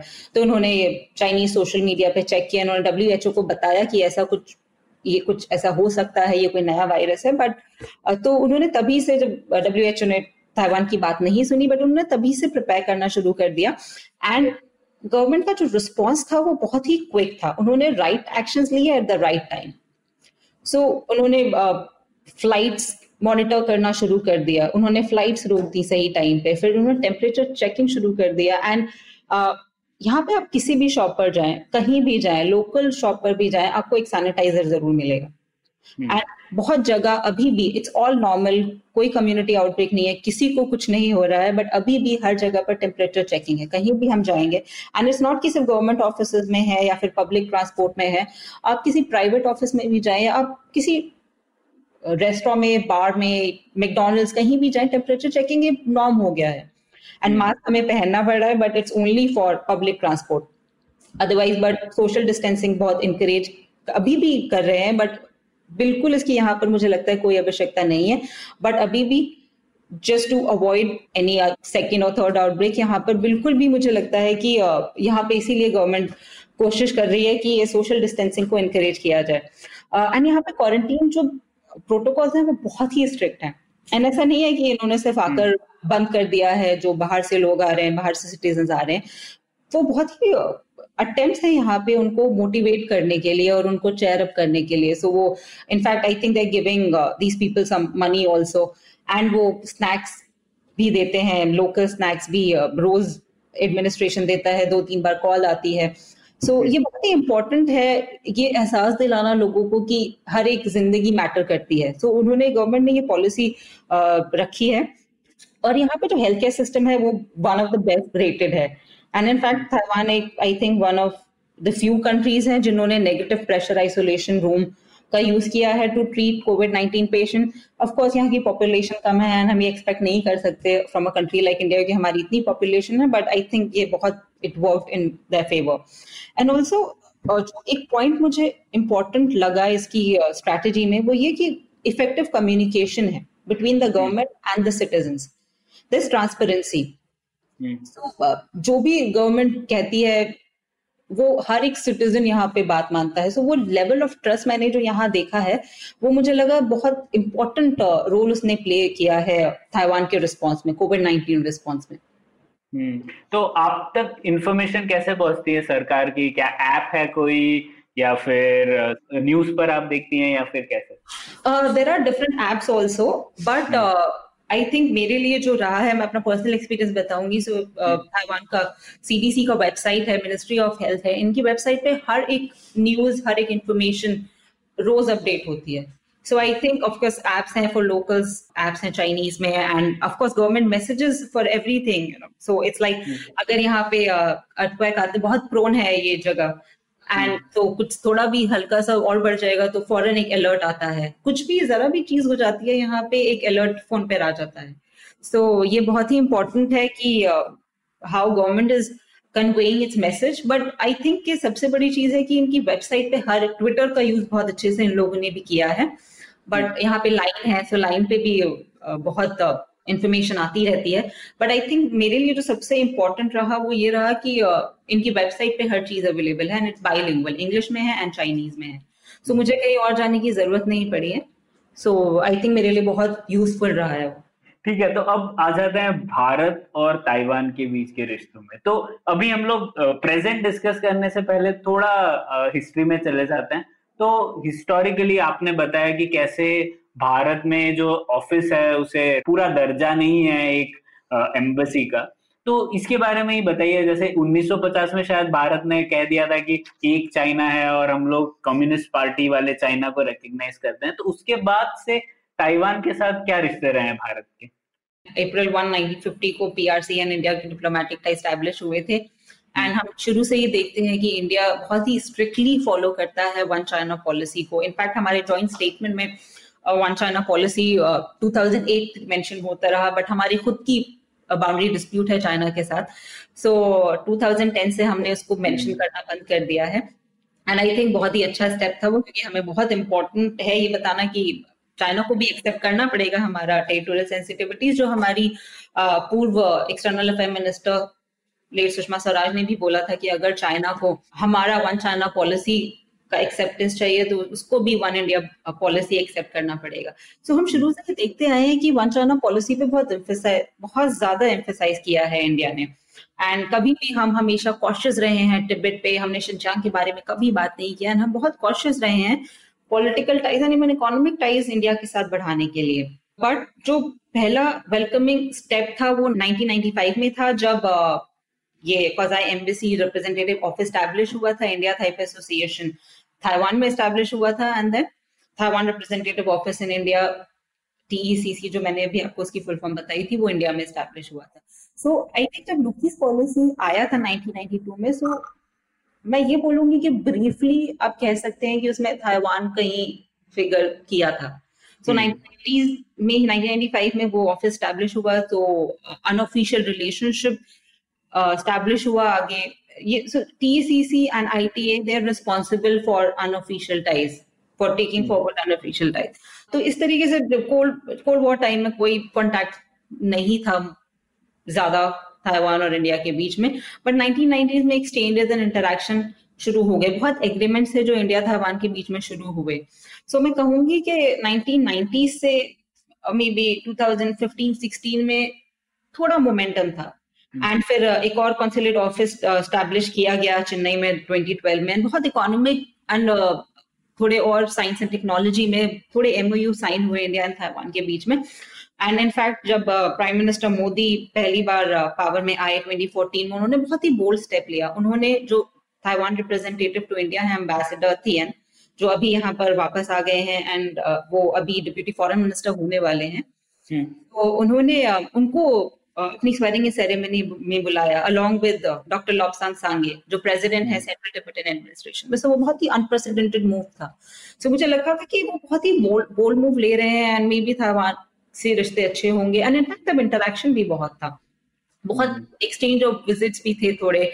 बट uh, 2016 में एक विज़िट uh, हुई थी all women parliamentary delegation visit to India उसके बाद चाइना ने बहुत ही स्ट्रॉन्ग प्रोटेस्ट रजिस्टर किया था। एंड उसके बाद मुझे लगा कि एक वो इवेंट था और उसके थोड़े थोड़े बाद जो मोमेंटम था वो बहुत स्लो डाउन होने लगा। एंड आई थिंक उस समय इंडिया ने ये रियलाइज़ किया कि अगर वो ताइवान की तरफ़ बढ़ेंगे तो रिश्ते चाइना के साथ और खराब हो जाएँगे। एंड उसी टाइम हमने देखा था कि उसी समय डोकलाम स्टैंड ऑफ़ हुआ फिर वो नया एक इनफॉर्मल समिट तो मैकेनिज्म था वो आ गया। सो so, मुझे लगा कि इंडिया बहुत होपफुल हो गया कि अगर हम चाइना की तरफ़ देखते रहेंगे तो रिश्ते सुधर जाएँगे एंड शायद जो हमारा बाउंड्री डिस्प्यूट रेजोल्यूशन है उसमें कोई ब्रेक थ्रू होगा। तो क्योंकि ये भी एक बहुत इंपॉर्टेंट बात है कि अगर हम ताइवान की तरफ़ आगे बढ़ेंगे सो दोस्ती अगर ताइवान के साथ होगी तो रिश्ते चाइना के साथ और भी ज़्यादा खराब हो जाएँगे चाइना और ज़्यादा एग्रेसिव हो जाएगा। सो आई थिंक ये इंडिया की पॉलिसी का एक बहुत ही इम्पोर्टेंट पार्ट रहा है। हम्म, लेकिन अब चाइना खुद ही हमारे पास कोई विकल्प नहीं छोड़ रहा तो फिर ताइवान के साथ शायद रिश्ते और भी गहरे होंगे। लेकिन मुझे एक दिलचस्प बात लगी। आपने कहा उन्नीस में ये पोजीशन चेंज हुई और वो तब शायद नरसिम्हा राव गवर्नमेंट होगी भारत में। तो हम्म। उनकी गवर्नमेंट का शायद एक ये भी रहा कि ताइवान के साथ रिश्ते बदलने का क्योंकि उस मोमेंट पर तो ये काफ़ी अलग स्टेप रहा होगा है ना? क्योंकि 40 साल जो स्टेटस को था उसे बदला तो ये भी एक इंटरेस्टिंग बात। है नहीं वो बिल्कुल सही बात है क्योंकि अगर आप देखें लुकिस पॉलिसी भी इसीलिए स्टार्ट किया गया था क्योंकि सोवियत यूनियन कोलैप्स हो गया था इंडिया के पास हम्म। ज़्यादा दोस्त नहीं थे। एंड तो वो बहुत ज़रूरी था कि इंडिया और कंट्रीज़ की तरफ़ फ्रेंडली कंट्रीज़ की तरफ़ देखे। South East Asia looks policy तो साउथ ईस्ट एशिया के लिए ही लॉन्च हुआ था। एंड वो इंडिया उस समय इकोनॉमिक पार्टनर्स भी ढूंढ रहा था। वो ताइवान हम्म। बहुत ही थ्राइविंग इकोनॉमी रही थी तो उस समय आई थिंक वो भी थोड़ा फिगर पॉलिसी में किया होगा कि एक ताइवान के साथ इकोनॉमिक रिलेशन बढ़ाने हैं एंड और कंट्रीज़ के साथ भी ताइवान का अनऑफिशियल रिलेशन है तो चाइना तो बिल्कुल प्रोटेस्ट नहीं करता अगर अनऑफिशियल रिलेशनशिप बढ़े ताइवान के साथ सो so वो उसके under the policy of framework of one China policy वो इसको रिश्तों को अनऑफिशियल रिश्तों को आगे बढ़ाया गया सो so, हाँ। अभी वही और मतलब उस टाइम पर इसराइल के साथ भी रिश्ते वापस ठीक हुए थे 92 93 के दौरान और ताइवान के साथ भी हुए। तो नरसिम्हा राव गवर्नमेंट ने ये भी किया, ये थोड़ा इंटरेस्टिंग था। और अब अब हम क्या कर सकते हैं? अब ये इस पर आ जाते हैं कि भारत ताइवान के साथ क्या कर सकता है? आपको क्या लगता है किस क्या क्या डायमेंशन पे और इंटरेक्शन हो सकते हैं दोनों देशों के? पहले तो मुझे ये लगता है कि इंडिया बहुत ही ज़्यादा कॉशियस है। एंड ऑल्सो मैं ये भी यहाँ पे बात कहना चाहूँगी कि जब भी हमारा कोई स्टैंड ऑफ़ होता है बड़ा चाइना के साथ सो so पहला जो सजेशन आता है जो रिकमेंडेशन आता है वो आता है कि हमें ताइवान की तरफ़ देखना चाहिए। तो मुझे लगता है हम्म। कि हम इसको एक कार्ड की तरह एंड बहुत स्कॉलर्स भी यही बात कहते हैं कि हम एक इसको ताइवान को एक कार्ड की तरह यूज़ नहीं कर सकते। ताइवान का अपना खुद का एक मेरिट है। ताइवान की को बहुत इकोनॉमिक कॉपरेशन के लिए बहुत पोटेंशियल है इंडिया और ताइवान के बीच में हम्म। मैंने इसलिए भी आपको ये वाली बात मैं बोल रही हूँ बिकॉज़ uh, जैसे ही ये स्टैंड ऑफ़ खत्म होगा चाइना के साथ जैसे रिश्ते नॉर्मलाइज होंगे सो so, ताइवान इसका जो रिश्ते हैं इंडिया ताइवान का वो कैजुअलिटी बन जाएगा उस चीज़ हाँ, हाँ, फिर से भूल जाएँगे लोग हाँ. भूल जाएँगे तो मुझे लगता है कि हमें एटलीस्ट इस इस तरीके से ताइवान के बारे में नहीं सोचना चाहिए बट हैविंग सेड दैट मुझे ये भी लगता है कि ये जो स्टैंड ऑफ़ है अभी जो इतना वायलेंट स्टैंड ऑफ़ हुआ है हमारे ट्वेंटी सोल्जर्स मर गए हैं तो शहीद हो गए तो मुझे लगता है कि ये बहुत ही ज़्यादा इम्पोर्टेंट है कि हम आई थिंक ये हमारा समय है कि हम अपनी ताइवान की पॉलिसी को uh, के बारे में सोचें हम्म। और हम उसको सोचें कि हम उसको कैसे चेंज कर सकते हैं बिकॉज़ पोटेंशियल तो बहुत है India Taiwan relationship and China हमने देखा है चाइना बिल्कुल भी सेंसिटिव नहीं है हमारी टेरिटोरियल इंटीग्रिटी एंड सोवरेनिटी को लेके हमने देखा चाइना पाकिस्तान इकोनॉमिक कॉरिडोर जो पाकिस्तान ऑक्यूपाइड कश्मीर से पास होके जाता है, वो अभी भी बरकरार है एंड अभी ये स्टैंड ऑफ़ हम हर दूसरे साल देखते रहते हैं एंड इसका स्केल भी बढ़ता जा रहा है। एंड मुझे लगता नहीं है कि चाइना का इंटरेस्ट है ये बाउंड्री डिस्प्यूट रिजोल्व करने में बिकॉज़ ये एक इशू है, ये एक चीज़ है जिसपे जो एक प्रेशर पॉइंट है इंडिया के लिए। इंडिया बहुत ही प्री ऑक्यूपाइड है इस बाउंड्री डिस्प्यूट को लेकर सो मुझे लगता नहीं है कि इसका अभी कुछ, इसका कोई रेजोल्यूशन होने वाला है। सो मुझे लगता है कि इन सब चीज़ों को दिमाग में रख के इट्स वेरी इंपॉर्टेंट कि इंडिया अपनी ताइवान की पॉलिसी के बारे में सोचे। एंड ये सिर्फ़ चाइना के बारे में नहीं है। अगर हम इस रिलेशनशिप को आगे बढ़ाएँगे तो ये बहुत ही बेहतर चीज़ रहेगी दोनों देशों के लिए इंडिया एंड ताइवान के लिए। हम्म, तो किस तरह हो सकता है? क्योंकि हमेशा बात इसी चीज़ पर आके अटक जाती है कि भारत को ताइवान के साथ कुछ भी करना है तो डिप्लोमेटिकली रिकग्नाइज करना पड़ेगा। लेकिन आई एम श्योर वो सिर्फ़ एक चीज़ नहीं है। आ, सामाजिक तौर पर इंटरेक्शन हो सकते हैं मार्केट के इंटरेक्शन हो सकते हैं। तो बहुत सारी चीज़ें हैं। तो हम लोग इसी एक बात पर क्यों हमारी सुई अटकी हुई है कि चाइना हमको ताइवान को डिप्लोमेटिकली रिकग्नाइज करना चाहिए या नहीं? आपको क्या लगता है? मुझे तो मेरा पर्सनल ओपिनियन है कि हाँ होना चाहिए बिकॉज़ मैं तो एडवोकेट हम्म। कर रही हूँ लेकिन ऑफ़ कोर्स ये कहना आसान है बट करना बहुत मुश्किल है। And also the thing is हमने पहले ही वन चाइना पॉलिसी को मान लिया है। तो हम्म। हम डिप्लोमेटिक रिलेशन तो स्टैब्लिश नहीं कर सकते। तो वो तो मुझे लगता है कि वो तो सवाल ही नहीं है। बट मुझे क्या लगता है कि जो बेसिक्स हैं इंडिया ताइवान रिलेशनशिप में हमने वो ही अभी तक अचीव नहीं किए हैं। जैसे कि क्या बेसिक्स हो गए पहले मुझे लगता है कि हमारे इकोनॉमिक रिलेशन ही ठीक नहीं है। बहुत ताइवानी कंपनीज़ हैं जो इंडिया में आके इन्वेस्ट करना चाहती है। इस पर तो चाइना को कोई ऑब्जेक्शन होना ही नहीं चाहिए एंड हो भी हो, होगा भी नहीं। बट आई थिंक हमारा ब्यूरोक्रेसी एंड आई बहुत स्टेप्स हैं। आई थिंक हमें बहुत डीप स्टडी इस पे करना चाहिए हमें क्या इस पे ऑब्स्टेकल्स हैं एंड कैसे इसको आगे बढ़ाना चाहिए। बहुत ताइवानीज कंपनीज़ हैं जो आना चाहती है इंडिया में और इन्वेस्ट करना चाहती है। हमने सिंगापुर को देखा है। सिंगापुर अमरावती प्रोजेक्ट में इतना बड़ा स्टेक होल्डर है इन्वेस्ट किया है so why not Taiwan so but I think ये ऑब्स्टेकल्स हैं जो हमें डिटेल uh, स्टडीज़ पे करना चाहिए। बट आई बिलीव कि फ़र्स्ट तो economic relation need to be strength अभी फॉक्सकॉन इज़ कमिंग एंड वो चेन्नई एप्पल प्लांट है चेन्नई में उसमें वन बिलियन और something they're investing so we need to see कि हम इकोनॉमिक रिलेशंस कैसे बढ़ा सकते हैं। इंडिया हैज़ बीन कॉशियस कि इकोनॉमिक रिलेशन भी नहीं बढ़ाने हैं। बट आई थिंक ये it has more to do with red tapism and bureaucracy and other thing so वो हमें देखना चाहिए। मुझे ऐसे लगता है कि पीपल टू पीपल इंटरेक्शन बिल्कुल नहीं। ताइवान की साइड से अभी बहुत कुछ हो रहा है। ताइवान टूरिज़्म ब्यूरो है। सो इनफैक्ट यू नो मैं बहुत इंडियन से बात कर रही थी एंड um, यहाँ पर आने के बाद मेरे फ्रेंड्स हैं। एंड बहुत लोग हैं जो कभी ये सोच भी नहीं सकते कि वो ताइवान जाएँगे फॉर अ हॉलीडे दे आसमी कि यहाँ पर है क्या देखने के लिए? एंड ये इतनी खूबसूरत जगह है यहाँ पे बीचेस हैं पहाड़ हैं एंड बहुत चीज़ें हैं यहाँ देखने के लिए बट कभी भी ये फिगर ही नहीं करता किसी की थिंकिंग में कि वो ताइवान जाएँगे. So but Taiwan tourism bureau है जो अभी कुछ साल पहले ही स्टैब्लिश हुआ है इंडिया में सो so वो बहुत ट्राई कर रहे हैं अभी विस्तारा है जो direct flight pandemic I think उसकी वजह से नहीं कर पाया है अभी तक। चाइना एयरलाइंस है, सिर्फ़ एक ही डायरेक्ट फ़्लाइट है इंडिया दिल्ली एंड थाइपे के बीच में। बट अभी कोशिशें हैं, वो बहुत स्टेप्स कर रहे हैं। इन्वेस्टिंग सो मच टूरिज़्म को बूस्ट करने के लिए इंडिया एंड ताइवान के बीच में। सो आई बिलीव कि हमें एटलीस्ट यहाँ से स्टार्ट करना चाहिए। जब लोगों को अवेयरनेस होगी ताइवान के बारे में तो आई थिंक वो नेक्स्ट स्टेप होगा कि रिश्ते भी बेहतर होंगे आगे जाकर। और मुझे ये भी लगता है कि अब जैसे मैंने बेसिक्स की बात कही अभी आपसे तो ये भी बहुत ज़रूरी है कि अगर मैं एकेडमिक एक्सचेंजेस देखूँ इंडिया और ताइवान के बीच में यूनिवर्सिटीज के बीच में थिंक टैंक्स के बीच में, बहुत ही कम है। एक कॉन्फ्रेंस हो जाएगी पाँच साल में एक बार कुछ भी नहीं है। अगर हम कंपेयर करें चाइना और इंडिया के इंटरेक्शन और किसी और इंडिया के interaction with other country so I think वो बहुत ज़रूरी है। मुझे नहीं समझ आता कि maybe you know universities भी इतना एफर्ट नहीं लेती हैं, इतना प्रोएक्टिव नहीं है बट मुझे लगता है कि हमें और कॉन्फ्रेंसेस और इंटरेक्शन एटलीस्ट अकेडमिक सर्कल में करना चाहिए इसके बारे में। हम्म। बिल्कुल, और मैं बैंगलोर में रहता हूँ और यहाँ पर भी सेमीकंडक्टर्स की मीडिया टेक नाम की एक ताइवानीज कंपनी है, उसका भी काफ़ी बड़ा डेवलपमेंटल सेंटर है यहाँ पे। तो कुछ ना कुछ ये सब हाई टेक्नोलॉजी सेक्टर्स हैं जहाँ पर ताइवान और भारत के बीच रिश्ते और घनिष्ठ हो सकते हैं। ठीक है ये तो हो गया आर्थिक तौर पर। क्या पॉलिटिकली और मिलिट्री तौर पर ताइवान और भारत के बीच कुछ विकल्प है? आई uh, थिंक ये तो uh, थोड़ा सा अभी मुश्किल है। हम्म। अभी uh, क्योंकि डिफेंस टाइज तो वो तो सीधा वायलेशन हो जाएगा इंडिया के अडेरेंस का वन चाइना पॉलिसी के लिए।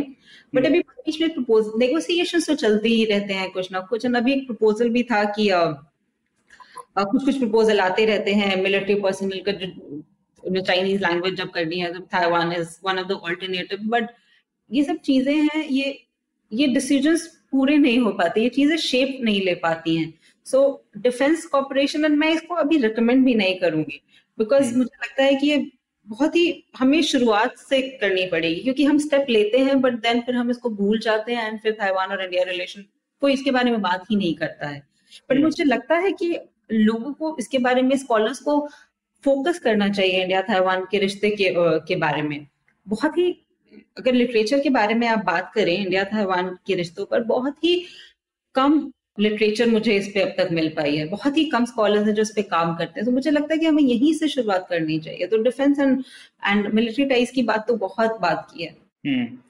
तो उससे ही आ, क्या आपको लगता है कि अभी समय आ गया है कि भारत को वन चाइना पॉलिसी के बारे में अभी बोलना तो बंद कर दिया है जैसे आपने कहा पर एक कुछ स्टेटमेंट देना चाहिए कि वन चाइना पॉलिसी भारत को भी मंजूर नहीं है वो एक्चुअली मैंने आपको बताया सुषमा स्वराज के स्टेटमेंट के बारे में तो ऐसा नहीं है हम्म। कि हमने नहीं दिया है बट हम्म। वही बात है कि हम उसको मेंशन नहीं करें और कभी एक बार दो बार बोल दें कि हम इसको वन इंडिया पॉलिसी भी चाइना का रिस्पेक्ट करना चाहिए but I think in reality हम इसको पूरी तरीके से एक्सेप्ट करते हैं। हम तिब्बत के बारे में बिल्कुल बात नहीं करते शिंचियांग के बारे में बात नहीं करते। आई थिंक जो ह्यूमन राइट वायलेशन शिंचियांग में हो रहे हैं उसके बारे में इंडिया को यूएस ने स्टेटमेंट दिया और कंट्रीज़ ने स्टेटमेंट दिया बट इंडिया ने कभी नहीं बोला। बट अभी हम्म। हमने देखा कि हांगकांग के बारे में जो हमारे रिप्रेजेंटेटिव थे permanent representative in the UN in Geneva वो आने से पहले वापस भारत में उन्होंने एक स्टेटमेंट कुछ वहाँ दिया। तो so, ऐसा हम्म। नहीं है कि सिचुएशन चेंज नहीं हो रही है। इंडिया मुझे लगता है थोड़ा टेस्टिंग द वाटर एंड अभी uh, मैं इसके बारे में भी बोलना चाहूँगी। सो so, अभी हमारे uh, जो न्यू डायरेक्टर जनरल है इंडिया थाईपे एसोसिएशन में डीजी गौरंगलाल सो so, Uh, वो बहुत ही सिग्निफिकेंट uh, बहुत ही काबिल डिप्लोमेट है सबसे पहले। तो मुझे बहुत ही फ्लुएंट है चाइनीज़ में। सो so, अगर इंडिया ने समवन लाइक गौरंगलाल को ऐसे अपॉइंट किया है इस पोजीशन के लिए एंड स्पेशली जब हमारे पास जो इंडियन फॉरेन सर्विस ऑफिसर्स हैं वो बहुत ही कम है तो अगर इंडिया एम ने अगर अम्बेसडर गौरंग लाल को इस पोजीशन के लिए सिलेक्ट किया है तो मुझे लगता है कि कहीं ना कहीं इंडिया ताइवान रिश्तों को बढ़ाने की कोशिश और एटलीस्ट वो इंडिया की पॉलिसी में कहीं फिगर आउट तो हो ही रहा है। बिकॉज़ आई बिलीव कि ये जो डिप्लोमेटिक पोस्टिंग्स हैं ये बहुत मायने रखती हैं जब ये दो कंट्री से संबंध की बात आती है तो। हम्म, नहीं बहुत अच्छी बात कही आपने क्योंकि वही मैं यही कहना चाह रहा था कि आ, सिर्फ़ डिप्लोमेटिकली रिकग्नाइज करना या न करना से ज़्यादा ज़रूरी है कि किस तरीके के रिश्ते हो किस तरीके के लोग हैं वहाँ पे? क्या हम समझ पा रहे हैं उनकी गवर्नमेंट को? क्या वो उनकी गवर्नमेंट हमारी ज़रूरत है समझ पा रही है? और इसीलिए इतने काबिल लोगों को अपॉइंट करना भी एक राइट सिग्नल है जो हम लोग बेच रहे हैं। तो ये तो बहुत अच्छी बात कही आपने। This is what I believe in मुझे लगता है कि ये बहुत ही अच्छा डिसीज़न रहा है एमईए का। एंड। मैं बहुत होपफुल हूँ अभी। लेट्स सी के क्या होता है कैसा रहता है इंडिया ताइवान का रिश्ता अभी। लेकिन मैं इस डेवलपमेंट को लेके बहुत होपफुल हूँ। वाह।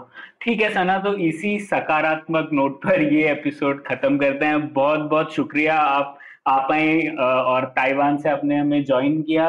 और आज आई एम श्योर हमारे लिसनर्स को ताइवान को एक नए सिरे से सोचने की प्रेरणा मिली होगी। और जाने से पहले आप कोई किताबें रेकमेंड करना चाहेंगी जो लोग पढ़ सकते हैं ताइवान की हिस्ट्री या पॉलिटिक्स जानने के लिए? ताइवान की हिस्ट्री पॉलिटिक्स इतनी किताबें हैं। मैं मोस्टली अभी इंडिया चाइना पे ही कर रही हूँ। सो हम्म। so, मैंने अभी ताइवान पॉलिटिक्स पे ज़्यादा कुछ पढ़ना नहीं शुरू किया तो मैं भी एकदम से मेरे दिमाग में नहीं आ रहा है। इंडिया ताइवान पर? इंडिया ताइवान पे एक्चुअली इतनी लिटरेचर नहीं है मोस्टली एडिटेड वॉल्यूम्स हैं बट एक uh, किताब है इंडिया ताइवान इकोनॉमिक रिलेशंस वो किताब वो बहुत छोटी सी किताब है।